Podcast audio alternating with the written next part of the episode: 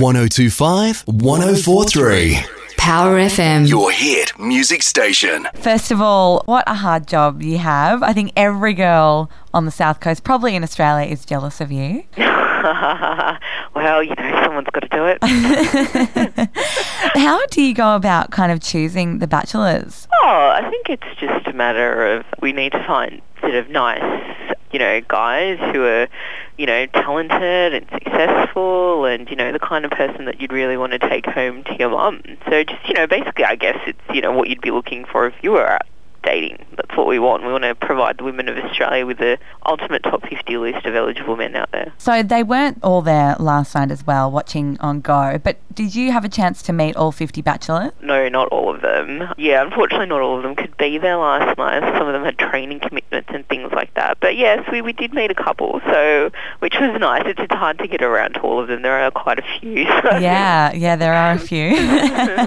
um, who was the standout for you then? Me, I have to say, oh, I'm a big fan of Hayden. Like, I think he's yeah, he's a lovely guy, and it's it's great that he actually eventually took out the title. Yeah, I think he's hot as well. Yes, and I- he can cook. So I actually spoke to Tim and Matic a few weeks ago. I was putting my dibs on him as well. yeah, He's yeah, pretty well, hot. He is very popular. But I was a bit devo to find out that he's not actually single. Oh, I know. Well, yes, I think, um, yeah, because our definition of um, bachelor is just as long as they're not, you know, in long-term relationships or married. Because I've always wondered about that. Because I'm like, well, and I've had a few people say to me, but you know, he's not single and he's not single. I'm like, yeah, but I thought that you guys had like a different kind yeah, of definition yeah. of it. So just like, I guess, that we, we follow the technical term of a bachelor, which is an unmarried man. So, So, any kind of behind the scenes goss you can fill us in on from last night? oh, let's see. Uh, I think it was just like, you know, I think it was just a standing clean party, just like the boys were having a great time.